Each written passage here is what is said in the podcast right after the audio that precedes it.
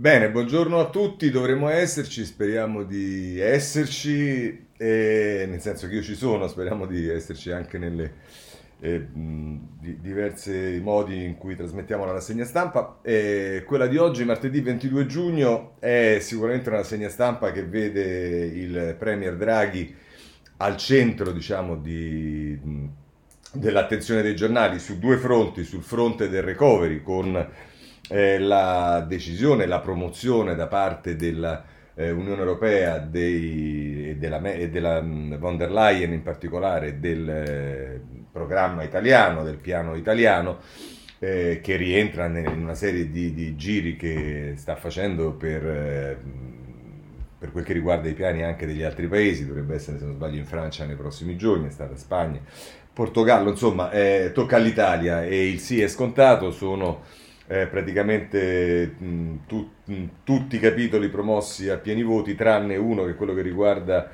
eh, i costi, che c'è qualche ombra, ma in realtà così è per tutti i paesi europei. L'altro fronte è quello dei migranti, nell'incontro che eh, ha avuto Draghi con eh, la Merkel.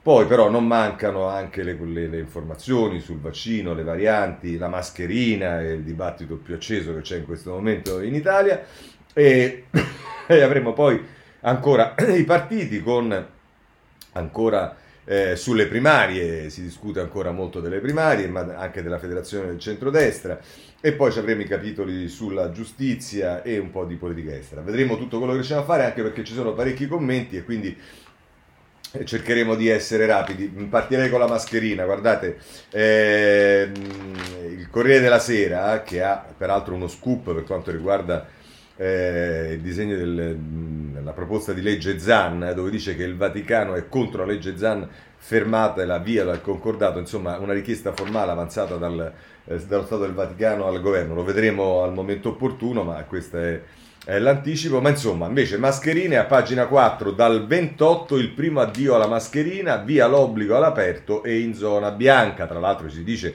eh, in Alto Adige dove il divieto è già caduto ma eh, non è finita, Francesco Battistini che parla di questo, mentre la Sarzanini ci dice per l'appunto nel suo articolo che il parere del CTS, Speranza conferma la data, superiamo il vincolo, ma in caso di assembramenti sarà necessario indossarla. Ovviamente, come avrete capito, stiamo parlando della mascherina all'aperto, eh, che ormai da tempo tutti dicono e sostengono che sia abbastanza inutile perché le percentuali di contagio all'aperto dalle sta- dagli studi e dalle analisi che sono fatte sono praticamente ridotti al minimo, quindi al chiuso ancora non si tocca.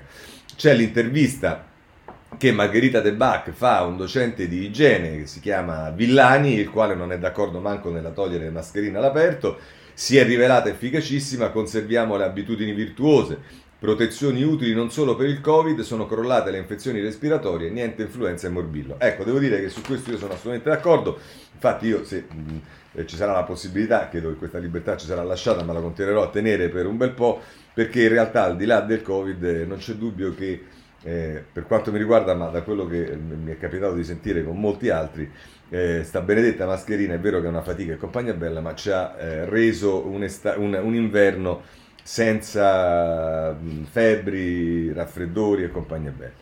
Poi Antonio Polito firma una pagina, pagina 6 del Corriere della Sera, più liberi a volto scoperto, la vita che cambia, sapremo restare fratelli, la fine dell'era delle mascherine sarà un'incognita, ma siamo diventati resilienti e forse solidali. Così è un approccio positivo quello di Polito sul Corriere della Sera. Eh, Repubblica ha le stesse notizie, ma c'ha una cosa che riguarda in particolare il tema della scuola. Eh, perché eh, la scuola è già un cantiere, rientro in classe al 100%, resta il metro di distanza. Tra i nodi da sciogliere l'obbligo per i ragazzi di indossare dispositivi di protezione dipenderà anche dalla quota di vaccinati. Eh sì, perché certamente per gli studenti, eh, e lì siamo ovviamente in classe, quindi siamo all'interno, ma insomma eh, vedremo poi c'è il tema dei vaccini che probabilmente potrà aiutare in questo, ma insomma eh, per gli studenti tenere la mascherina per ore e ore di lezione eh, si capisce bene che è assai faticoso. Eh, il tempo come dire, vede questa decisione come una silurata a Galli, il famoso eh, medico del Sacchi di Milano. Caro Galli, è finito lo show dei virologi. Nel confronto in tv mi ha insultato solo perché ho osato fare domande. Per lui è stupido solo immaginare che si possa togliere la mascherina. Chi parla, chi è? È Francesco Storace che si è fatto un scazzo televisivo con, eh, con Galli. Bene, eh, mascherina che se ci possiamo togliere perché il livello di vaccinazione eh, sta diventando davvero massiccio e allora su questo riprendiamo il Corriere della Sera, pagina 8, eh, che ci dice Covid con i vaccini letalità giù dell'80%, ora uccide poco più dell'influenza. È Simona Ravizza che scrive gli effetti sulla popolazione del piano di immunizzazione, ma per chi non è protetto i rischi rimangono gli stessi. Eh, da che cosa lo deduce questo la Ravizza? Dallo studio dell'ISPI Ecco come negli ultimi tre mesi in Italia è crollata la pericolosità sociale della pandemia. E tra l'altro nella pagina accanto c'è eh, un interessante eh, pagina, eh, articolo di Roberto Burioni eh, che tra l'altro fa un, un'analisi di tutto quello che è accaduto e, e però punta diciamo, il dito ehm, sul tema della generosità, in che senso dice possiamo con buona ragione immaginare che il nostro sforzo per vaccinare il maggior numero di persone possibile nel più breve tempo possibile possa essere deciso, decisivo per risolvere questa emergenza sanitaria. Ma a conclusione di questo articolo dice ogni paziente infettato è un, t- un tiro di dati che può servire al virus per vincere e che potrebbe farci perdere. Infatti i vaccini non solo impediscono la malattia e il contagio, ma rendono anche più difficile la comparsa di nuove varianti. Per questo, quando avremo interrotto la circolazione del virus nel nostro paese, dovremo perseguire lo stesso obiettivo anche in paesi meno fortunati del nostro, garantendo a tutti l'accesso a vaccini efficaci. La storia ci ha insegnato in maniera inequivocabile che quando si ha a che fare con il controllo globale di, un pericolo, di una pericolosa malattia infettiva, il modo migliore per essere egoisti è essere molto generosi. E questo è, eh, diciamo, tratto da un eh, articolo pubblicato da Eric Topol eh, e Roberto Burioni sulla rivista Nature Medicine. Va bene, questo ehm, sul eh, Corriere della Sera. Ehm, vediamo ancora per quanto riguarda i vaccini la Repubblica, ehm, a pagina 7. Eh, c'è un'intervista con eh, l'infettivologa del National Institute of Health, eh, De Giorgi che dice anticorpi in chi è guarito dal Covid a quasi un anno dal contagio. L'immunità generata dal vaccino è più alta di quella che deriva dall'infezione naturale. La terza dose è probabile che ci servirà, quindi qui ci si occupa anche perché abbiamo un problema che chi ha, se l'è beccato e chi ha fatto il vaccino è, ha prodotto anticorpi, ma poi bisognerà eh, capire come mantenerli per far fronte al, ehm, al, contagio e soprattutto alle varianti. Anche il domani si occupa eh, di vaccini, lo fa a pagina 9 del giornale. Eh, così i paesi più ricchi hanno fatto fallire anche Covax e qui si ritorna al tema internazionale, vaccini e disuguaglianze, Francesca De Benedetti, il meccanismo che doveva negoziare i vaccini per i paesi più poveri fallisce perché i governi più forti hanno, più, hanno, preso più dosi. Il programma era l'ultimo alibi per evitare la sospensione dei brevetti che Big Pharma non vuole. Questa è la denuncia che fa il domani e che segnaliamo e mettiamo eh, agli atti. Chiudiamo il capitolo vaccini con il messaggero che se ne occupa a pagina 4. Ehm, scusate, a pagina 5, il taglio dei vaccini a luglio, freno ai richiami in vacanza, operative solo tre regioni. E in Puglia cominciano oggi sulla piattaforma informatica, saranno raccolte richieste di vaccinazione con la seconda dose per tutti i turisti in vacanza. E dice da oggi appunto la Puglia consente ai turisti di prenotare la seconda dose in trasferta durante le eh, ferme. Eh, allarme dei governatori con la riduzione di Pfizer non abbiamo abbastanza fiale per il prossimo mese. Insomma ci si sta organizzando ma la, quella che era stata paventata come la campagna della vaccinazione in vacanza sembra eh, frenare anche per eh, scarsa disponibilità di dosi. E abbiamo il tema della variante indiana, qui ci spostiamo sulla stampa che eh, se ne occupa, pagina 4, e che ci dice Italia, un caso su quattro alla variante indiana, più colpito il Trentino. Il nostro paese è al quinto posto nel mondo per diffusione e da questo capiamo che sono molto più realistiche, se così è, le, ehm, eh, diciamo, le notizie che ci dà il Financial Times ieri, cioè sul fatto che eh, in Italia è già molto più diffusa la variante di quanto non siano i dati ufficiali che arrivano e qui ritorna in campo il tema di chi controlla, di chi è in grado di eh, seguire eh, l'andamento delle varianti. A contare il numero dei contagi, scrive Paolo Russo, il pensiero va subito a un'estate in libertà e senza patemi d'animo, perché ieri dei nuovi casi se ne sono contati appena 495, il numero più basso dal 18 agosto dello scorso anno, solo che allora non c'erano i vaccini e sappiamo com'è andata poi a finire. Ora, oltre la metà della popolazione ha fatto la prima dose, un italiano su quattro ha completato il ciclo vaccinale, ma per quegli altri tre vacanze, ma per quegli altri tre vacanze stagione estiva rischiano di essere rovinate dalle nubi spinte dalla variante Delta. Chi al di là dei, risca- dei risicati numeri ufficiali, appena l'1% secondo l'ultima rilevazione di tre settimane fa dell'ISIS, sta invece eh, dilagando, solo che non ce ne accorgiamo perché facciamo pochi tamponi. Nelle ultime 5 settimane meno 31,5% rileva la fondazione Gimbe e sequenziano ancora meno, il 2% scarso del virus che intercettiamo. Il Ministero della Salute proprio ieri ha disposto una nuova indagine rapida per stimare con più esattezza la diffusione della variante Covid in Italia. Eh, mm, ci mancherebbe pure altro, ma insomma, eh, questo ci dice la stampa e il tema è ancora, mh, mm, mi pare, meglio sviscerato sul eh, messaggero eh, che a pagina 4 dice caccia la variante Delta, parte la max indagine, 800 controlli in un giorno, ci dice Donato Pirone. Insomma, quello che paventavamo ieri che eh, ci ritroviamo, anziché a prevenire, a rincorrere eh, la possibile esplosione di questa variante, sta assumendo connotati di eh, realtà, ahimè. Ma spostiamoci, lasciamo perdere, finché i dati sono questi, ehm, troppi dibattiti sull'argomento e spostiamoci invece su quello che, tra virgolette, è il trionfo di Draghi, del governo, dell'Italia ieri, e cioè il recovery plan. Eh, andiamo sul Corriere della Sera nelle pagine 12, eh, recovery sì di Bruxelles all'Italia, la pagella tutti 10 tranne uno. Eh, tra tante A l'unica B è sui costi come per tutti gli altri paesi. Oggi von der Leyen è a Roma e eh, parlerà e presenterà e dirà eh, qual è la eh, posizione eh, dell'Unione Europea nei confronti del piano del governo. Qui se volete sul Corriere della Sera, sempre nella pagina 12, in questo articolo di Francesco Basso, poi c'è uno specchietto con tutte le diverse eh, capitoli di spesa, la missione 1 per l'innovazione digitale 49,2 miliardi di euro, missione 2 la transizione green società italiana, della società italiana, missione 3 infrastrutture moderne e mobilità sostenibile, missione 4 investimenti in educazione e istruzione per la crescita, missione 5 più inclusione e coesione in tutti i progetti del piano, poi missione 6 salute e ricerca sanitaria sul tavolo 18,5 miliardi.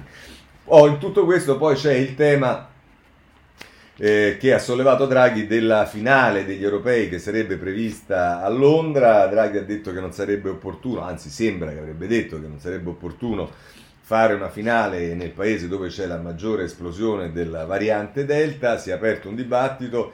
Eh, c'è chi dice che Draghi vuole la finale a Roma, intanto gli azzurri si spostano per andare a Wembley perché la prossima partita la giocano lì, i britannici dicono si va avanti e sperino che caiano infezioni. Insomma, questo è eh, il tema. Eh, abbandoniamo il Corriere della Sera, andiamo sulla Repubblica perché c'è un'intervista a Prodi. Prodi è intervistato in varie salse oggi, anche sulle primarie del PD, ma qui parla del recovery.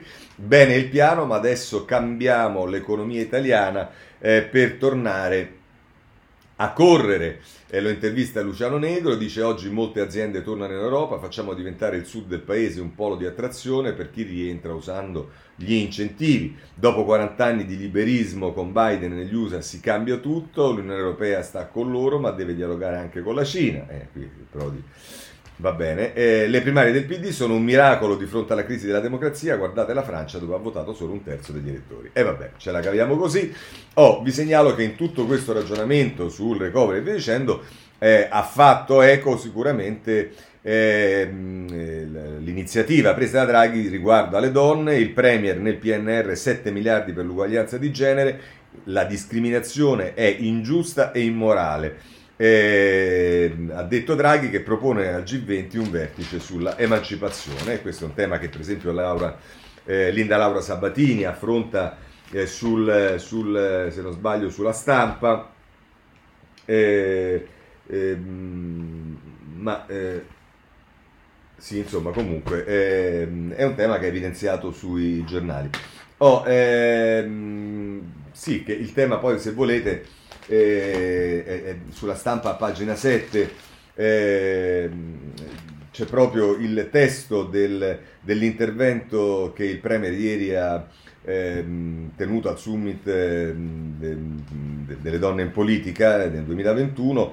Alle donne si vieta di realizzare i sogni, investiamo 7 miliardi per l'uguaglianza e c'è proprio il testo di eh, Mario Draghi. Ok, ehm, per quanto riguarda il recovery voglio segnalarvi perché adesso leggiamo un suo invece eh, commento sulla Repubblica, però l'intervista che Cottarelli rilascia al Messaggero, eh, scusatemi, no, che adesso vedremo Cottarelli, al Messaggero invece va segnalato l'intervista a Giuseppe Arbore, che è il capo delle operazioni della Guardia di Finanza, che dice saranno controlli severi sul piano, ma non freneremo i lavori, agiremo con interventi mirati e rapidi l'occasione per la criminalità, noi pronti punteremo su intelligence e banche dati. Sì, perché il tema della criminalità lo vedremo poi con eh, quanto emerge dalla giornata ieri della Guardia di Finanza eh, che dice che eh, la criminalità organizzata ha inciso nel periodo della pandemia in modo eh, molto pesante. Ma vi dicevo di Cottarelli che sulla Repubblica, pagina 30, eh, andiamo direttamente nella pagina dei commenti, eh, analizza eh, la situazione, ovviamente soprattutto su quel che manca da fare. Ora dipende solo da noi.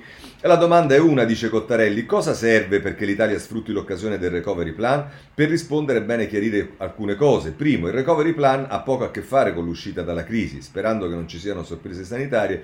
L'economia italiana sta già uscendo dalla crisi, questo avviene con il sostegno di politiche di bilancio molto espansive, forse anche un po' troppo visto il rimbalzo dei prezzi finanziate più con le risorse della BCE che con finanziamenti dell'Unione Europea. Il recovery plan serve invece a finanziare la crescita di medio periodo, serve a facilitare le riforme e gli investimenti che il nostro Paese deve realizzare per portare la crescita del PIL almeno al 2% l'anno, l'anno per i prossimi 10 anni. In 10 anni pre-Covid abbiamo fatto lo 0,2%. Secondo, scordiamoci che l'implementazione di quelle riforme e di quegli investimenti siano garantiti soltanto perché abbiamo firmato un contratto con l'Unione Europea. Certo, il contratto prevede che le risorse se, eh, arrivino solo se facciamo certe cose. Il recovery plan è pieno di condizioni, nella versione mandata a Bruxelles a fine aprile erano 419. Tuttavia, molte di queste condizioni, soprattutto quelle relative alle riforme, sono formulate in modo relativamente vago. L'unico modo per eliminare la vaghezza relativa a, per esempio, una riforma della giustizia sarebbe quella di concordare con la Commissione il relativo testo di legge, cosa ovviamente impossibile. Ma se le condizioni restano vaghe, il giudizio sull'erogazione delle risorse sarà altrettanto so- alta- altamente soggettivo e quindi politico.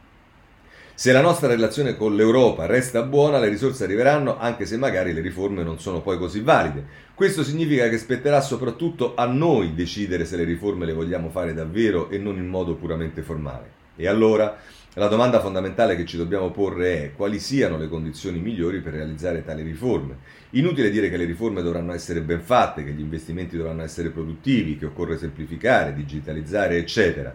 Il nostro recovery plan non è certo perfetto, ma la strategia è quella giusta e riforme e investimenti, pur migliorabili, vanno nella direzione giusta. La questione principale è l'implementazione, l'execution, quali assetti politici istituzionali faciliterebbero la realizzazione del recovery plan e qui entra tutta in un'analisi che Cottarelli fa sul fatto se Draghi debba andare al Quirinale, rimanere fino al 2023, che la cosa migliore sarebbe far validare dal popolo questo piano con delle elezioni in primavera, insomma, però questa è la sintesi della questione.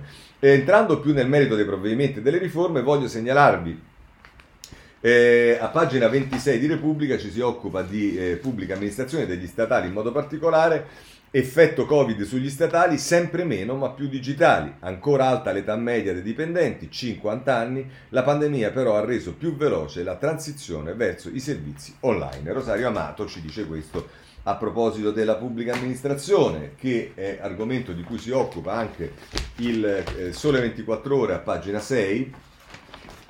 Eh, pubblica amministrazione 119.000 ingressi stabili nel 2021. Nel rapporto Forum PA la mappa dei nuovi concorsi, ma le uscite viaggiano più veloci, sono 528.000 over 62. Brunetta dice niente riforme senza capitale umano, prossima settimana in Consiglio dei Ministri la delega sull'anticorruzione e decreti a settembre. Questo a proposito eh, di eh, pubblica amministrazione. Dopodiché l'altro capitolo è quello del lavoro, qui voglio segnalarvi Intanto il domani, perché il domani dedica la prima pagina. Nel settore del tessile l'emergenza del lavoro è già cominciata, ci scrive Giovanna Fagionato.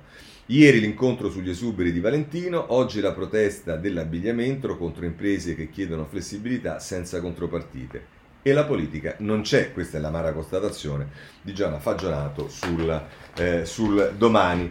Eh, invece sul giornale eh, a pagina 6 ci si occupa delle iniziative del ministro del lavoro Orlando. Eh, le strade dell'esecutivo per spegnere subito il rischio autunno caldo. Si aspetta il piano di Orlando sul lavoro. Sabato i sindacati tornano in piazza ed è Vittorio Macioce che scrive sul, ehm, sul giornale che poi dà anche sua notizia della PMA, della pubblica amministrazione molto anziana. Bene, ehm, ehm, di, di, pubblica amministrazione si occupa anche il foglio nell'inserto, eh, la quarta dell'inserto. Ehm, ed è Marco Bentivogli che scrive, è un'intera pagina, ovviamente non ho il tempo di leggerlo, ma il titolo è già significativo. È sta, ha stato l'algoritmo. L'opinione pubblica sensazionalista l'ha trasformato in un nemico del lavoro, ma l'innovazione tecnologica può essere un'alleata delle occupazioni del futuro quattro idee contro i nuovi slogan della decrescita e parla dell'algoritmo che non licenzia nessuno, è l'azienda che indica di programmare i parametri per la selezione delle persone. Ancora dice Bentivogli, l'intelligenza artificiale ha trasformato il lavoro, il suo spazio, il suo tempo, il suo territorio. È ora di capirlo e nella contrattazione 4.0 cade tanto l'idea antagonista quanto quella padronale delle relazioni industriali. E da ultimo eh, vi segnalo nella sintesi che ci dà il foglio, il cuore di un algoritmo, la persona che lo progetta secondo le specifiche di chi gli fornisce le finalità che deve assolvere. Questo è eh, un interessante articolo, un'interessante pagina da leggere di Bentivogli sul eh, foglio a proposito del, ehm, del, lavoro, dell'algoritmo, eccetera, eccetera. Eh, segnalo invece sul reddito di cittadinanza il eh, Sole 24 ore eh, in prima pagina eh, perché dà una notizia, più fondi al reddito di cittadinanza, verso il rifinanziamento di 2 miliardi per la misura in chiave antipovertà, nella maggioranza cresce la spinta per l'ampliamento della platea, Salvi, Salvini frena, nel 2029 il finanziamento del sussidio alle famiglie supererà i 40 miliardi, questa è la notizia che ci dà il Sole 24 ore.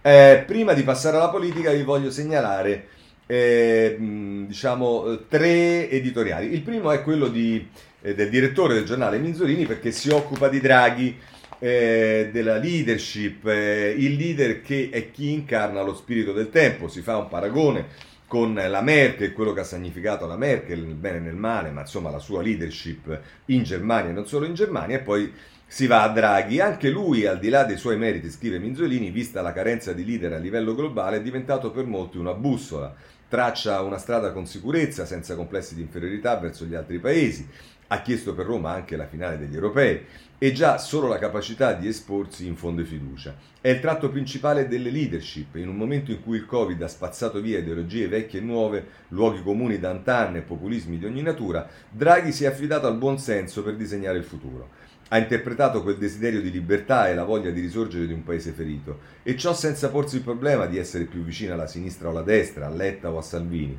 Se il baricentro dell'azione del governo piega più verso il centrodestra è solo perché non puoi aumentare le tasse quando invece devi dare eh, quando invece devi dare, è perché se vuoi risorgere non puoi affidarti ai navigator o a un'economia assistenziale, è perché con tutte le prudenze del caso, anche nelle misure contro il virus, devi avere il coraggio di voltar pagina, è perché nelle condizioni post-Covid l'Italia non può farsi carico da sola del problema immigrazione. è appunto lo spirito del tempo che, dopo un anno e mezzo di lockdown, restrizioni, oppressioni più o meno giustificate, non può che essere liberale. È uno stato d'animo condiviso che respiri a Roma come a Milano, a, Parigi, a Madrid, a Parigi, Berlino. Così chi ha le doti per interpretarlo si trasforma automaticamente in un leader di caratura internazionale, al punto di diventare una risorsa ma anche un ingombro, perché i partiti, loro malgrado, potrebbero scoprire di non poterne fare a meno neppure in futuro. Se poi come Premier, come inquilino del Quirinale o ancora come Presidente della Commissione europea sarà una cosa tutta da vedere, così la mette Minzolini. Ehm, ci affacciamo alla politica e in questo senso però trovo molto interessante l'editoriale di Angelo Panebianco oggi sul Corriere Sera che si occupa di una cosa che potrebbe apparire superflua, cioè il tema del linguaggio, le parole troppo faziose. E inizia in prima pagina e poi prosegue nella pagina dei commenti, la pagina 30 del, eh, giornale e mh, mm, fa riferimento per esempio a delle parole eh, usate mh, fuori luogo sia per quanto riguardò il federalismo da Bossi sia per quanto riguarda eh, molti ex comunisti che eh, si dichiaravano liberali, e, insomma mette in evidenza una serie di contraddizioni del passato e dice come spiegare questo uso scriteriato delle parole? Ignoranza? In alcuni casi certamente, è difficile che chi abbia una qualche conoscenza di ciò di cui si riferiscono certi termini possa distorcerne l'uso così grossolanamente senza arrossire. Lo può fare soprattutto chi non ha la più pallida idea di ciò che sta dicendo e che quindi sia inconsapevole del ridicolo a cui si espone di fronte a chi ne sa qualcosa. Ma l'ignoranza non spiega tutto. C'è qualcosa d'altro, qualcosa di più profondo, forse è l'identificazione della verità con l'utilità. È vero solo ciò che è utile alla mia fazione. Se fa comodo, o io penso che faccia comodo, alla mia parte posso benissimo, con sprezzo del ridicolo, definire centristi quelli che non mollano sulla prescrizione. Posso dichiarare colonne del federalismo i prefetti, dare del liberale a un post comunista o a un post fascista e così via. Si tratta in fondo della stessa sindrome, è vero solo ciò che è utile, in virtù della quale posso accorgermi delle gogne mediatiche quando è sotto tiro qualcuno dei miei, mentre se è sotto tiro un avversario allora apprezzo l'ineccepibile funzionamento dello Stato di diritto e della giustizia che deve fare il suo corso. Ma si dirà è normale che lo spirito di fazione si manifesti in questi modi. È la politica bellezza, in ogni tempo e luogo. Vero, ma fino a un certo punto è una questione di gradi. Le fazioni fanno ovunque il loro mestiere e sono quindi sempre pronte a sferrare, se e quando possono farlo impunemente, colpi bassi alle fazioni avverse. Del loro mestiere fa anche parte la manipolazione del linguaggio per fini partigiani. Ma il punto è se c'è qualche argine oppure no, se ci sono limiti che la fazione sa di poter superare solo a proprio rischio e pericolo, oppure se argini e limiti non sono presenti o evidenti. Le democrazie meglio funzionanti sono quelle che tengono a bada più di altre lo spirito di fazione. Come fanno? Come ci riescono? Ci riescono grazie al fatto che esiste una ristretta fascia di pubblico attento, una minoranza, ma una minoranza informata sugli affari pubblici, che osserva le fazioni, le giudica, le sanziona moralmente quando esagerano, quando eccedono in trucchi e imbrogli. Può essere che nell'epoca del social quella minoranza stia perdendo terreno ovunque, questo contribuirebbe a spiegare oggi le difficoltà di funzionamento di diverse democrazie. Però è un fatto che anche in epoca pre-social in Italia quella minoranza o non c'era o era troppo sottile per avere voce in, in capitolo. Più che una minoranza in grado di moderare, di moderare le fazioni, c'erano e ci sono varie minoranze legate mani e piedi alle diverse fazioni e che ne riproducevano, ne riproducono vizi e difetti. In realtà, conclude Pane Bianco, anche in Italia ci sono tante persone con la cultura, l'intelligenza critica e la capacità potenziale di fare le bucce ai faziosi e di stigmatizzare l'uso fraudolento del linguaggio. In genere però queste persone sono troppo scoraggiate, non credono che il loro parere e il loro giudizio possano contare qualcosa. Se molti di loro un giorno cambiassero idea, forse improvvisamente si ridurrebbe la quantità circolante di parole in libertà, di aria fritta, come un tempo si diceva. Così pane bianco sul Corriere della Sera. Un'altra cosa prima di passare alla politica che voglio segnalarvi perché secondo me è molto interessante è il buongiorno di Mattia Feltri oggi a proposito della polemica che si è aperta sul fatto che alcuni cacciatori italiani non abbiano eh, non si siano inginocchiati eh, sulla, ehm, eh, sul, ehm, scusate perché mi pare che c'era una cosa anche su Repubblica, fatemelo vedere, eh, sul campo per, come segno antirazzista e via dicendo. E, ehm, ecco, c'è anche Elena Stancarelli, non è il campo dello, stan- dello scandalo, gli azzurri che non si sono inginocchiati a pagina 30 della Repubblica, ma io preferisco prendere anche perché è più breve il buongiorno di Mattia Feltri. Se fossi un calciatore della nazionale, domenica, domenica probabilmente non mi sarei in, scusate, inginocchiato e ora passerei un sacco di guai. Dico probabilmente perché forse avrei ceduto alla viltà e per risparmiarmi gli guai mi sarei inginocchiato come i più. Infatti i nostri rimasti in piedi devono ora rispondere dell'accusa di razzismo perché se ti inginocchi a mimare l'assassinio di Floyd sei buono e antirazzista, ma se non lo fai sei razzista e cattivo. Come tutte le cose che non costano niente, inginocchiarsi non fa danno, specialmente a sé. È una facilissima autodichiarazione di irreprensibilità. Questo umiliante manicheismo di stampo liceale, ma senza lo slancio genuino dei quindicenni, nella vita interconnessa è diventato particolarmente invasivo e ricattatorio, ma è una via di fuga antica, in un suo libro, Il desiderio di essere come tutti, Francesco Piccolo raccontava della mania degli appelli. Vuoi firmare un appello contro i bambini che muoiono in mare? Vuoi firmare un appello contro la violenza sulle donne? Vuoi firmare un appello contro la guerra a favore della pace? Ne segue sempre uno scialo di inchiostro perché è molto brutto che i bambini muoiano in mare o le donne siano violentate o addirittura che la pace non abbia ancora trionfato e se non firmi è perché sei fascista. Un gesto, una firma, un click è quanto basta per mettersi a posto la coscienza e schierarsi dalla parte giusta del mondo e per puntare il dito con l'infallibilità di un mirino sulla parte cattiva, senza nemmeno doversi alzare dal divano. E questo mi sembra puro fascismo all'italiana. Così la mette Feltri eh, sul, eh, sulla stampa. Bene, passiamo ai partiti. Oggi sicuramente più spazio lo ha il Partito Democratico con eh, le primarie. Andiamo sul Corriere della Sera, pagina 14. Eh, dopo le primarie la caccia ai voti, Letta per vincere c'è bisogno di tutti, il segretario del PD soddisfatto per l'affluenza. A Roma Marino attacca, ma Caudo no ai riconteggi, insomma morale vedremo ci sono state eh, contestazioni dei voti. Eh, poi nel taglio basso c'è ehm, eh, Marco Imarisio che intervista invece la sconfitta di Bologna, Isabella Conti, ho subito tanti attacchi ma ora sosterrò l'Epore e sbaglia chi non lo fa. Eh, se penso di tornare nel PD, la risposta di Isabella Conti è adesso no, il che lascia intendere che non è detto che in futuro questo non possa ehm, accadere. Andiamo sulla Repubblica Repubblica a due pagine, sempre molto attenta, e poi vedrete, avete visto i commenti, i cappellini, eh, insomma ci sono diversi commenti ogni volta ci sono le primarie. Eh, a pagina 12 Giovanna Vitale, Letta, le primarie, successo di popolo e arruola Zingaretti. Pranzo al Nazareno, il leader chiede al suo predecessore di dare una mano nella campagna elettorale. Beh, insomma, voglio dire, eh, se non la dà Zingaretti, chi la dovrebbe dare questa mano? Però poi Lorenzo D'Albergo eh, a pagina 13 ci parla dello scontro sugli stranieri e l'affluenza.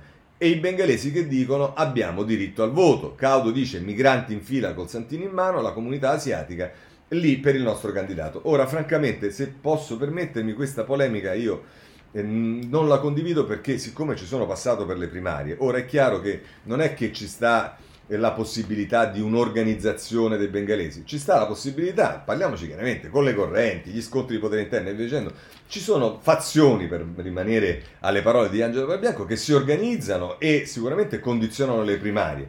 E poi probabilmente si organizzeranno anche i bengalesi, che però hanno tutto il diritto di votare per lo statuto del Partito Democratico. Noi li vorremmo far votare anche alle amministrative, quindi francamente eh, si possono fare, diciamo, avere il dubbio che le primarie siano state leggermente taroccate è assolutamente lecito, attribuire questa responsabilità ai bengalesi mi sembra francamente non eh, intelligente. Andiamo sulla stampa a pagina 9, che la si mette così. Un miracolo queste primarie del PD, ora convergere sull'agenda con i 5 Stelle. Chi parla è Romano Prodi, che viene intervistato da eh, da, eh, valla a sapere, eh, da qualcuno, ehm, eh, forse sarà Nicolò Carratelli, non lo so, ma insomma, e, mm, dice... Mm, eh, ehm, sbaglia chi dice che l'affluenza è stata bassa, guardate in Francia, vabbè, questo diciamo giusto Prodi, ecco, diciamo, può dire una cosa del genere, cioè scambiare, scambiare la, ehm, eh, le elezioni francesi, dove peraltro diciamo il tema della... potremmo fare un paragone con le elezioni francesi quando vedremo quale sarà la percentuale di voto eh, alle amministrative, ma mettere insieme pere e mele, mh, le primarie eh, di due città con le elezioni regionali in Francia mi sembra un tantino... vabbè. Il giornale, pagina 10, e qui Lara, Laura Cesaretti, come dire, eh, eh, insima, tra virgolette, eh, una possibilità di accordo anche con Italia Viva, il PD rispolvera Renzi e avverte Conte non sabotare il governo. Un successo, un grande risultato, scrive eh, la Cesaretti, abbiamo avuto ragione, il popolo, eccetera, eccetera. Il segretario del PD cerca di creare intorno a due consultazioni interne andate benino lo storytelling di un potenziale vittoria per ridare smalta all'immagine del partito. E, ehm, eh, eh, sto cercando dov'è che eh, questa cosa che è nel titolo sia nel, nel, ehm, nell'articolo, non la trovo, ma eh, boh, avrà qualche motivo per, ehm, per dirlo. Ehm, no, non la trovo forse farà riferimento al tema dell'elezione del Presidente della Repubblica, non lo so. Vabbè, ma insomma, questo è quello che dice eh, Laura Cesaretti. C'è il tempo eh, che invece eh, a pagina 5 ehm, esalta il tema del litigi sulle primarie ed è Fernando Magliaro, il PD litiga pure sulle primarie, a Roma Caudo lancia sospetti, ho visto centinaia di stranieri in fila e Marino dice ricontare i voti, ma poi abbiamo visto che Marino che appoggia Caudo e dice di ricontare i voti, Caudo che è appoggiato da Marino dice no, i voti non si ricontano e anche lì insomma diciamo un po' di confusione eh, non manca, ma eh, voglio segnalarvi da ultimo il foglio perché nella famosa pagina quarta del, dell'inserto eh, eh, che andiamo scusate evidentemente non è saluto Pizzati eh. Ehm, quale? Ah no, è nella pagina 4, non nella quarta dell'inserto, dice Miracolo 1 delle primarie. Alle primarie di Gualtieri riecco Veltroni, D'Alema e Moretti in un colpo solo. Ecco, diciamo, eh, solo, lascio solo questo piccolo punto, non è esattamente quello che è successo nelle primarie eh, che abbiamo fatto nel 2016, ma va bene. Poi invece per quanto riguarda Napoli, a Napoli il Bassolino uomo convintamente di sinistra conquista il liberale Calenda perché ieri c'è stato un endorsement di Calenda a favore di eh, Bassolino. E allora sulle primarie interviene oggi Cacciari che già era intervenuto sulla stagione dei sindaci, aveva aperto una polemica che non finiva mai. Andiamo sulla pagina 19 della stampa perché Cacciari quel rito oscuro delle primarie, tra l'altro, e poi scrive: Le primarie servono per designare il migliore interprete, non certo per stabilire la partitura da suonare. Non è ragionevole pensare di sostituire congressi con primarie, definire strategie politiche chiedendo al proprio popolo, a propositi di populismi, chi sia il direttore più, più adatto. Adatto perché musica, adatto perché più competente, più fotogenico, più noto, più fedele ai dirigenti? O esiste una linea su cui si imposta il confronto? O le primarie sono fasulle dai eh, fondamenti? Obiezione, ma i competitor rappresentano appunto prospettive diverse che si espongono al popolo e a lui chiedono il mandato per affermare la propria linea di condotta. Ma tali prospettive dove si sono formate? È esistito uno straccio di partecipazione? Sono state discusse davvero prima che i candidati le presentassero? Se una sede vi è dunque, mm, se una sede vi è dove qualche confronto abbia avuto luogo, questa, eh, queste sono TV e social. I dirigenti del PD che non riescono a organizzare un congresso vero e proprio da una generazione lo sanno benissimo. Inoltre, che tipo di confronto ha senso in primarie che abbiano una parvenza di dignità culturale? Non certo quello tra forze politiche contrapposte. Si fanno primarie all'interno di una parte, altrimenti si tratta, in sedicesimo, di elezioni politiche generali. La confusione regna sotto i cieli e nulla la rende più chiara dei fatti bolognesi. Qui le primarie si sono svolte di fatto tra due partiti, divisi sulla questione politica forse più importante, almeno ai fini elettorali, per il centro-sinistra e il PD, quella dei rapporti con i 5 Stelle. A Roma di ciò non si è neanche parlato, eppure potrebbe darsi il caso che il PD si trovi a dover ingoiare anche la Raggi. Come è possibile scegliere il candidato sindaco di Roma senza conoscere che cosa pensi a proposito? A Bologna due separati a confronto, a Roma molti candidati non a sindaco ma a consiglieri comunali, forse poiché la soluzione era, stata, eh, era stracerta. La fenologia del rito si è così arricchita di nuove varianti. Conoscevamo bene quella dell'investitura plebiscitaria, integralmente succuba all'ideologia del capo che fa vincere. Abbiamo conosciuto quella del bellum civile mascherato all'epoca di Berlusconi contro Renzi. Oggi hanno fatto la comparsa nella loro forma più compiuta le primarie come succedaneo del conflitto tra partiti politiche tra parti politiche e le primarie che decidono il già deciso. Speriamo che la fenomenologia si completi in futuro con primarie che siano l'ultimo atto di un percorso di costruzione di strategie e programmi partecipato alla base, organizzato attraverso iniziative specifiche e congressi. Un atto in cui al popolo si chiede chi ritenga sia dirigente con più coerenza ed efficacia può rappresentare la strada del, di governo locale o nazionale che si è insieme deciso di intraprendere e che tutti è dato conoscere. In attesa di un simile lieto evento, tocchiamo ferro per Roma, sperando che i 5 Stelle disinneschino la Minaraggi e il PD quella eh, Calenda e affini. E chissà, caro Cacciari, se non dovessi scoprire che invece è proprio Calenda che risolve eh, la questione del PD. Vedremo, vedremo perché eh, quando si è così sicuri di determinate cose è interessante, ancora più interessante fare le battaglie. Oh, per quanto riguarda il Movimento 5 Stelle, poche notizie ma tutte convergenti. Se andiamo sul eh, Corriere della Sera, ehm, a pagina 17 ci si dice il gelo tra Conte e Grillo slitta il varo del nuovo Movimento 5 Stelle, ma si tratta i rischi per le amministrative Casaleggio dice addio di Dettori. Oh, eh, voi dite questo è già un titolo, insomma, eh, pesante. Beh, insomma, se andiamo sulla Repubblica, eh, il titolo la mette ancora più strong, diciamo, la, la spaccatura tra Casaleggio e Conte.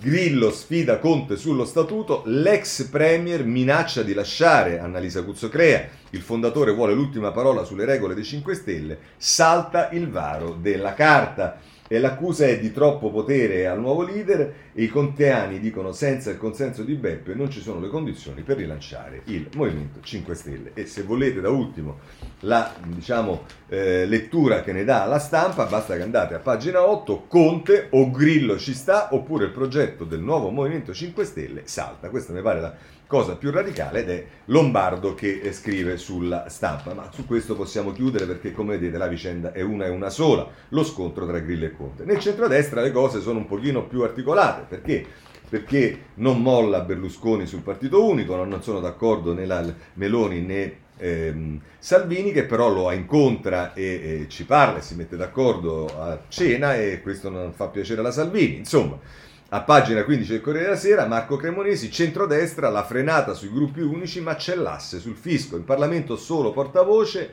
tematici. I partiti restano divisi, malumori tra i leghisti e gli azzurri che temono per la rielezione, perché c'è legittimamente anche questo problema quando si fanno le eh, fusioni. Il tema è affrontato anche sul eh, tempo a pagina 2, asse Cavaliere Salvini, Giorgia si smarca, Berlusconi con Matteo d'accordo su tutto, avanti insieme sul partito unico entro il 2023 e conferma il leghista, arriveremo gradualmente a un soggetto solo, la Meloni è contraria, unire partiti fa perdere. E come vedete se in casa diciamo grillina le cose non eh, vanno benissimo, eh, la discussione è aperta anche eh, sul, eh, nel centrodestra. E se andate sul libro le pagine interessate sono la 4 e la 5, cara Giorgia da solo la destra non vince, Renato Farina che eh, scrive alle regionali di Parigi c'era grande aspettativa per i lepenisti, invece hanno trionfato i gollisti, per la Meloni un avvertimento, la corsa in solitaria non paga. Vedremo adesso perché c'è Folli che parla dei riflessi italiani sulle elezioni eh, francesi, anzi lo vediamo subito dopo avervi segnalato eh, che eh, eh, a, a, pagina 5 c'è una eh, Brunetta che candida eh, ma, mh, Draghi alla colle, ma vi dicevo i riflessi eh, sulla compagine di destra in Italia di quanto avvenuto in Francia è evidenziato nel punto che Folli tiene sulla Repubblica, così cosa dice Parigi a Salvini e Meloni? E tra l'altro dice l'anno 21 potrebbe non esserci più Macron, facendo riferimento a quello che è successo eh, nelle regionali, eh, Macron all'Eliseo, bensì il gollista Bertrand. E a Berlino in luogo di Angela Merkel il cancelliere potrebbe essere il democristiano Lachey, anziché la rappresentante dei Verdi che i media avevano portato alle stelle. Vorrebbe dire che l'Unione entra in una fase di transizione radicale, tale da coinvolgere le due maggiori nazioni. In quel caso toccherà a Mario Draghi garantire la continuità e la coesione europea. Come dire che sulle spalle del Premier italiano rischia di addensarsi un'ulteriore responsabilità, una vera e propria centralità e proprio nel momento in cui anche Roma è chiamata a un passaggio cruciale con l'elezione del successore di Mattarella. È facile immaginare quali pressioni saranno esercitate sul piano internazionale affinché Draghi prosegua il suo lavoro a Palazzo Chigi, lasciando cadere l'eventuale candidatura al Quirinale. A parte ogni altra considerazione, l'interrogativo riguarda l'assetto del governo. Quale maggioranza è ipotizzabile nei prossimi mesi, al di là delle trappole del semestre bianco e in vista degli ultimi mesi della legislatura? Il caso francese sembra incoraggiare in Italia lo sviluppo di una destra più compatta e più in sintonia con le nuove tendenze europee Tale potrebbe essere il, part- il patto di cui discutono Berlusconi e Salvini, avendo in mente il Partito Repubblicano Americano, che è cosa ben distinta dal PRI di Ugo Lamalfa e Spadolini. La ripresa dei gollisti a Parigi può spingere in questa direzione, ma anche Giorgia Meloni dovrà porsi delle domande, visto che l'espansione della destra lepenista sembra esaurita i modelli dell'Est, Orban, non sono importabili. Quanto alla sinistra, il quadro resta confuso. Le intese tra il PD e Conte sono tuttora farraginose e comunque prima bisogna attendere che si concluda il conflitto di potere tra l'aspirante leader dei 5 Stelle e il fondatore Beppe Grillo. Poi ci sarà da verificare nel voto amministrativo d'autunno e non in primarie autoreferenziali quanto vale la riscossa a cui Enrico Letta sta dedicando le sue energie. Beh, insomma, eh, bello secco, eh, anche folli, eh, un po' su tutto. Oh, a proposito però della federazione è giusto anche dare spazio a un eh, commentatore, anzi al direttore di un giornale di destra eh, che è andato da poco a dirigerlo, libero, che è Sallusti, che eh, in qualche modo dice guardate che queste eh, mettersi insieme può anche funzionare, guardate non è, net, net, non è, decisamente annessione, guardate anche quello che è successo nel PD, si fa l'esempio per esempio di Letta che ora è il segretario del PD, ancorché il PD era maggioranza comunista eccetera eccetera, e dice la differenza, insomma, la fa chi vede lontano. In questo Silvio Berlusconi è un maestro e non chi per paura frena il proprio orizzonte all'oggi o al massimo al domani. Questi ultimi propongono in alternativa alla fusione di cambiare la legge elettorale in modo proporzionale per diventare nel dopo elezioni, anche con un risultato modesto, indispensabile a chiunque vinca per governare. Ma davvero, dice Sallusti, qualcuno immagina per Forza Italia un ruolo di stampella tipo quello che nella Prima Repubblica svolsero PRI, PLI e PSD o nella seconda l'UDC di Casini, cioè raccogliere briciole di potere proporzionale, eh, di potere proporzionali alle briciole elettorali? Evidentemente sì, qualcuno immagina per Forza Italia un futuro triste e mediocre. Alle grandi sfide preferisce il galleggiamento, escludendo in partenza che la partita si possa riaprire proprio mischiando le carte. E poi, e poi, perché qualcuno dovrebbe votare un partito stampella avendo a disposizione quelli con gambe sane? Perché dovrebbe essere attrattivo un partito senza un leader carismatico, escludendo che Berlusconi sia così generoso da mettere la sua faccia su un'operazione a ribasso? Dare per scontato che la Lega soffocherebbe lo spirito liberale e modernizzatore di Forza Italia è non credere fino in fondo alla forza delle proprie idee. Semmai è vero il contrario, la, funzione, la, fusione costringerebbe la Lega a fare sue molte di queste idee, con benefici reciproci, ma soprattutto con grande beneficio del Paese che si troverebbe con una grande forza politica in grado di contrastare la sinistra meglio di quanto non accada oggi così. Sallusti sul giornale. Chiudiamo eh, il eh, capitolo di questi partiti. Eh, passiamo ai temi eh, della, della, Anzi no, guardate, dal tempo vi voglio segnalare, per rimanere sulla politica, in eh, un articolo eh, sull'eredità diciamo, di Pannella, sul diritto alla conoscenza, eh, che è eh, una cosa che sarà approvata a... Um, eccolo qua, che, sarà approva- che è stata approvata al Consiglio d'Europa. Oggi a Strasburgo il Consiglio d'Europa discute e vota il rapporto sulla libertà dei mezzi di informazione, il diritto alla conoscenza, una vittoria di Pannella. Parla Matteo Angeli, presidente eh, del Consiglio generale del Partito Radicale, i cittadini devono essere informati, è una precondazione della democrazia. È Giovanni Terzi che eh, intervista Matteo Angeli e questa indubbiamente è stata eh, è stata sicuramente una battaglia, l'ultima battaglia condotta da Marco eh, prima che eh, se ne andasse. bene, così chiudiamo con la politica, passiamo alla giustizia e allora qui Repubblica, pagina 10 per capire l'aria che tira. Eh. Eh, giustizia, il muro 5 Stelle, la prescrizione non si tocca, scrive Annalisa Cuzzo Crea pagina 10 del, ehm, del giornale della Repubblica. La linea grillina è difendere a oltranza la riforma Bonafede, unica possibile concessione, lo sblocco dei termini per gli assolti in primo grado. Ecco. Chi si domandava, ma no, perché i referendum bloccano il processo di riforma della giustizia? Ecco, se volete, diciamo, citofonare a chi blocca la riforma della giustizia della Cartabia, non sono certo i referendum, bensì è il Movimento 5 Stelle e forse i referendum saranno eh, l'occasione di eh, spingere perché qualcosa si faccia e se non si faccia di fare in modo che poi eh, eh, ai veti dei grillini possa rispondere il popolo italiano. Liliana Minella nel taglio basso si occupa delle mosse della Guardia Sigilli, filo diretto Cartabia Draghi sui rischi per il governo. La soluzione è il dialogo. La ministra teme l'intransigenza del movimento sulla prescrizione, una sintesi è necessaria. Così la mette eh, la Repubblica. Vediamo eh, anche il giornale a pagina eh, 12 perché se non sbaglio c'è una intervista eh, con eh, l'ex magistrato Nordio.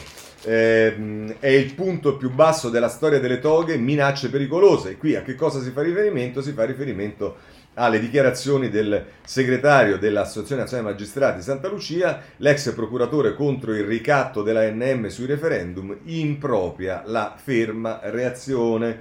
Eh, ci arriveremo subito ehm, a questo, vi segnalo soltanto dal Sole 24 ore a pagina 8. Mh, ehm, a pagina 9, scusate, giustizia, si complicano le riforme, tempi più lunghi, Giovanni Negri scrive slitta l'arrivo in aula del processo penale, avvocatura in rivolta e magistrati perplessi nel civile, sull'ordinamento attesi gli emendamenti, i referendum di Salvini non aiutano, non aiutano, eh, diciamo, non è vero che non aiutano, eh, vedrete se aiutano, vedrete, ma insomma a questo punto andiamo direttamente al referendum. Eh, su questo voglio segnalarvi il eh, riformista eh, che a pagina 4 eh, magistrati corporativi a rischio la democrazia. A scrivere Alfonso Diamato, nelle parole del presidente Santa Lucia c'è un sostanziale disprezzo per la volontà popolare. Si consolida sempre più la convinzione che dare la parola ai cittadini sia il male peggiore. Ora, le dichiarazioni di Santa Lucia secondo me sono molto gravi e sono quelle di un sindacato, perché parliamoci chiaro, l'ANM è il sindacato dei magistrati. E, diciamo, non è che le parole di un segretario di partito che si chiama democratico, che dice che i referendum sono un modo di buttare la palla in calcio d'angolo, diciamo, non seguano lo stesso approccio culturale rispetto ai referendum. Eh? Così lo dico soltanto perché eh, de- della questione si occupa anche il foglio in prima pagina con eh, Capone, Luciano Capone, magistrati minacciosi e, e, dice così, credo che aspetti all'ANM una ferma reazione a questo tipo di metodo, ha detto il presidente dell'Associazione Nazionale Magistrati Santa Lucia riguardo ai referendum, eccetera, eccetera. Il tono minaccioso, un po' sopra le righe, ha ricordato la recente uscita dell'ANM sul tema dei vaccini. Allora l'obiettivo delle toghe era il neo insediato governo Draghi che si era permesso di imporre come prioritaria la vaccinazione degli anziani e dei fragili invece delle varie corporazioni che erano state infilate nella prima fase della campagna vaccinale. Per l'ANM era una decisione situazione che destava disagio e sconcerto e pertanto invitò gli uffici giudiziari, con la sollecitudine che la gravità del momento richiede, a rallentare immediatamente tutte le attività dei rispettivi uffici qualora non fosse arrivato il vaccino. La minaccia del rallentamento dell'attività giudiziaria, qualcuno si chiese se fosse materialmente possibile e se quindi la minaccia potesse essere ritenuta credibile, come difesa del privilegio saltafila fu talmente squilibrata e imbarazzante rispetto al contesto di anziani che morivano a centinaia di migliaia che la NM fece una marcia indietro. Il tema è diverso, ma la scomposta reazione della NM quando si toccano gli interessi corporativi è la stessa e se nel caso dei vaccini fu condannata unanimemente anche dagli stessi magistrati per la sensibilità del tema, stavolta la reazione non è stata dello stesso tipo, a parte ovviamente i promotori del referendum. E forse però è più grave perché dal punto di vista istituzionale l'associazione che rappresenta i magistrati minaccia una non meglio specificata ferma reazione a un metodo di partecipazione democratica previsto dalla Costituzione come la raccolta firme per porre un referendum abrogativo. Questo è tra l'altro quello che eh, scrive eh, Capone. E, mh, a proposito del, eh, di questo vi segnalo Sansonetti sulla eh, prima pagina del riformista, l'ANM dichiara l'insurrezione, chi appoggia il referendum la pagherà. Dice l'appello alla rivolta che il presidente dell'ANM ha indirizzato ai magistrati invitandoli a opporsi ai referendum sulla giustizia è probabilmente l'atto di insubordinazione al potere democratico più grave nella storia della Repubblica dopo le minacce golpiste dell'estate del 1964. Il dottor Santa Lucia per la verità non ha usato la parola rivolta, ma la parola reazione. Ha detto testualmente, credo che spetti all'ANM, una ferma reazione a questo tipo di metodo. La distinzione tra reazione e rivolta è un semplice questione di linguaggio. Di solito la sinistra usa la parola rivolta e la destra la parola reazione. Santa Lucia ha usato la parola che gli è venuta più semplice, ma la sostanza è quella. Il rifiuto delle regole del gioco stabilite dalla Costituzione o dalle leggi o dal diritto o dai principi essenziali della democrazia. Il dottor Santa Lucia è un giurista esperto e io no. Però leggendo l'articolo 338 del codice penale ho la netta sensazione che con la sua dichiarazione egli abbia violato quell'articolo. Ne copio qui alcuni passaggi che mi sembrano inequivocabili. Chiunque usa puntini di sospensione, minaccia, eccetera, 1. ad un corpo politico amministrativo o giudiziario, a singoli componenti o a una rappresentanza di esso, per turbarne comunque l'attività, è punito con la reclusione uno, da 1 a 7 anni alla stessa pena soggiace chi commette il fatto per ottenere, ostacolare o impedire il rilascio o l'adozione di un qualsiasi provvedimento anche legislativo.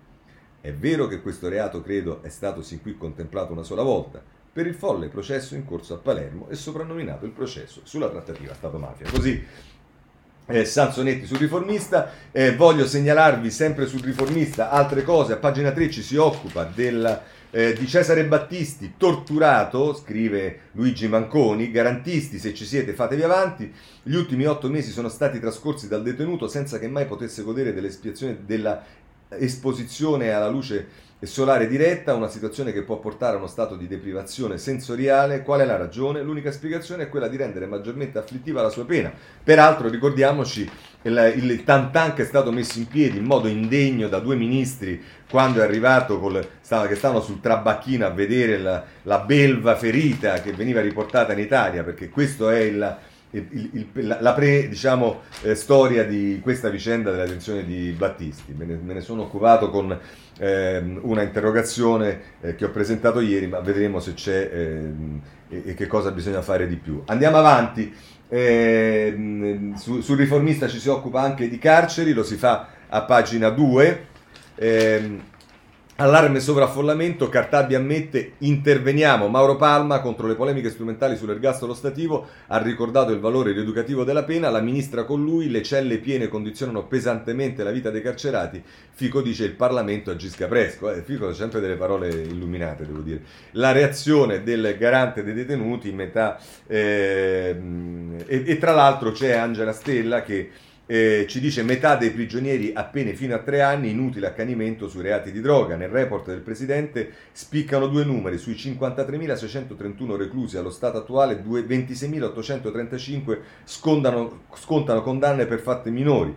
Allarme centri di rimpatrio, il 50% degli ospiti resta dentro. Di carcere si occupa meritoriamente e ci abbiamo eh, alla chiusura anche il foglio eh, a pagina 3 e ci andiamo subito, eh, il carcere dei presunti innocenti. Il 30% delle persone attualmente in carcere fa parte della categoria dei presunti innocenti. È il dato che si estrapola dalla reazione annuale presentata ieri al Parlamento dal garante dei diritti delle persone private della libertà personale, Mauro Palma, alla presenza del Presidente della Camera Roberto Fico e del Ministro della Giustizia Cartabia. Di 53.661 detenuti, 16.000 sono in carcere in attesa di condanna. Statisticamente la maggior parte di loro verrà dichiarata innocente. Questo oltre che a danno della loro libertà, dei diritti fondamentali, della reputazione, delle relazioni, lavoro e vita, preme anche sulla detenzione di coloro i quali sono invece a scontare una condanna definitiva aggravata dai problemi di sovraffollamento. Così il foglio. Da ultimo vi segnalo anche eh, l'avvenire eh, su questo a pagina 6. Scusate, ci siamo. Ehm, Covid e carcere, tornano i colloqui, a breve una circolare del DAP autorizzerà gli incontri in presenza per i detenuti. Cartabia dice un passo verso la normalità, appunto il garante Palma, ora misure per ridurre la pressione sul sistema. Sì, quello dei colloqui era sicuramente uno degli elementi più drammatici che hanno vissuto eh, i detenuti ristretti nelle carceri. Eh, vi segnalo sempre dall'avvenire eh, un articolo sul tema della droga e che cosa dice l'avvenire, la droga arriva direttamente a casa, il mondo dei giovani tossicodipendenti. Secondo le anticipazioni dell'Osservatorio San Patrignano, in 9 casi su 10 gli adolescenti, anche in pieno lockdown, hanno trovato con facilità le sostanze che cercavano per lo sballo. Ecco, questo si potrebbe rivolgere a tutti coloro proibizionisti che sono contro la legalizzazione delle droghe leggere, quando si dice no, la droga non può essere libera. Noi non la vogliamo rendere libera, la vogliamo rendere legale. Però questi signori prendano atto che grazie anche alle loro politiche proibizioniste la droga è libera, addirittura arriva direttamente a casa. Eh, scusate, devo assolutamente segnalare dal Corriere della Sera, lo scoop del Corriere della Sera, Lega, legge Zan, Vaticana all'attacco, consegnata una nota ufficiale al governo, quelle norme violano il concordato, la mossa di Monsignor Gallagher, ministro degli esteri del Papa, sul disegno di legge contro l'omofobia. Vedrete che domani eh, su questo si scatenerà, anzi oggi su questo si scatenerà un, domani, un dibattito che vedremo domani eh, sulle, eh, sulle, eh, sui giornali. Per quanto riguarda la vicenda Rai Report, voglio segnalarvi il domani che se ne occupa eh, a pagina 6. Eh, che ovviamente non è pagina 6 ma è pagina 11 ehm, la sentenza del TAR sul report si fonda sull'eterno equivoco sul ruolo della RAI è Giulia Merlo che parla del ricorso dell'avvocato leghista contro la trasmissione. E, mh, dibattito aperto, come sapete, se ne discute per chi è appassionato. E poi c'è sempre il messaggero che si dedica al, alla RAI perché vuole essere portata a Milano, si parla ancora a pagina 10 delle opere rubate. E la notizia della Ehm, la notizia che dà il Corriere della Sera, ma non solo, un po' tutti i giornali, a pagina 23 di una cosa allucinante, cioè che la donna che è uscita dal coma, esce dal coma e chiede del figlio, ma Mirko è morto per salvarla, Tortolì è la donna che è stata accontellata dall'ex e il ragazzo aveva 19 anni e insomma ehm, mise il suo corpo per difendere la madre. Devo eh, fare una correzione e ringrazio eh, Flavio che me l'ha segnalata ieri, ieri ho detto una sciocchezza eh, perché ho detto che al lago di Garda erano morti una coppia di eh, turisti investiti da eh, italiani, invece è esattamente il contrario, quindi chiedo scusa perché poi soprattutto quando si parla di queste cose drammatiche eh, non si devono dire sciocchezze e in realtà come ci dice il Corriere della Sera, già in Germania i due turisti indagati, era buio, non ci siamo accorti di nulla, l'incidente sul lago di Garda dove hanno perso la vita due giovani del posto, attesa per l'esito dell'alcol test, questo sul eh, Corriere della Sera. E, ehm, eh, ah, sul Corriere della Sera vi segnalo anche, anche qui c'è anche su altri giornali, che si apre il problema delle Olimpiadi con i transgender, alle Olimpiadi le atlete accusano gara falsata eh, Laurel Hubbard, sollevatrice di pesi, aveva iniziato la carriera da uomo. Eh, ci avremo anche questi problemi. Se volete sapere di cosa succede in Aspi potete andare sulla stampa a pagina 16, di tutto il tema eh, sui migranti vi ho detto del colloquio tra Draghi e la Merkel, prendo soltanto eh, dal Corriere della Sera, pagina 19, ma insomma tutti dicono un po' la stessa cosa. Eh, migranti intesa Draghi Merkel, rinnovare il patto con la Turchia, il premier italiano e la cancelliera tedesca, dobbiamo favorire gli ingressi legali. Ma a questo proposito invece voglio segnalarvi, eh, per quanto riguarda non il versante turco ma il versante libico, l'avvenire, eh, perché a pagina 18... Eh, si occupa meritoriamente di quello che accade in Libia eh, che poi eh, per la miseria non è pagina eh, 18, bensì è pagina 8, scusate. Ehm, Libia, lo stupro delle minorenni, un gruppo di ragazzine somale abusate da mesi dopo la cattura in mare, due hanno tentato il suicidio, l'ONU conferma violenza inconcepibile da parte della polizia, chiediamo il rilascio e protezione immediata, perché poi quando si dice respingetele, rimandatele indietro, qualcuno magari potrebbe anche a bontà di ricordarsi quando vengono mandati indietro in che condizioni accade. Va bene, della cosa della Guardia di Finanza vi ho detto, per quanto riguarda la politica estera vi segnalo sul messaggero a pagina 8 si parla di Sanchez il perdonista, vuole dare l'amnistia ai separatisti, eh, quello, un'analisi delle elezioni francesi le trovate su tutti i giornali, in particolare vi segnalo il Corriere a pagina 8, così come sulla Repubblica a pagina 15 ci si occupa delle elezioni che ci sono state in Iran, sulla stampa a pagina 15 si occupa invece delle elezioni a New York dove eh, si, si, vorrebbe mettere in campo uno eh, sceriffo. La notizia che vedo solo sul Libero, non c'è su altri giornali, invece riguarda la Svezia e con questa chiudiamo. La Svezia con stupore scopre la democrazia. Per la prima volta un premier viene cacciato da un voto di sfiducia. Paese sotto shock, si rischia il voto anticipato. Il governo Loffen eh, della sinistra tocca il welfare e salta in aria. Bene, con questo vi ringrazio. Se volete ci vediamo domani e una buona giornata a tutti.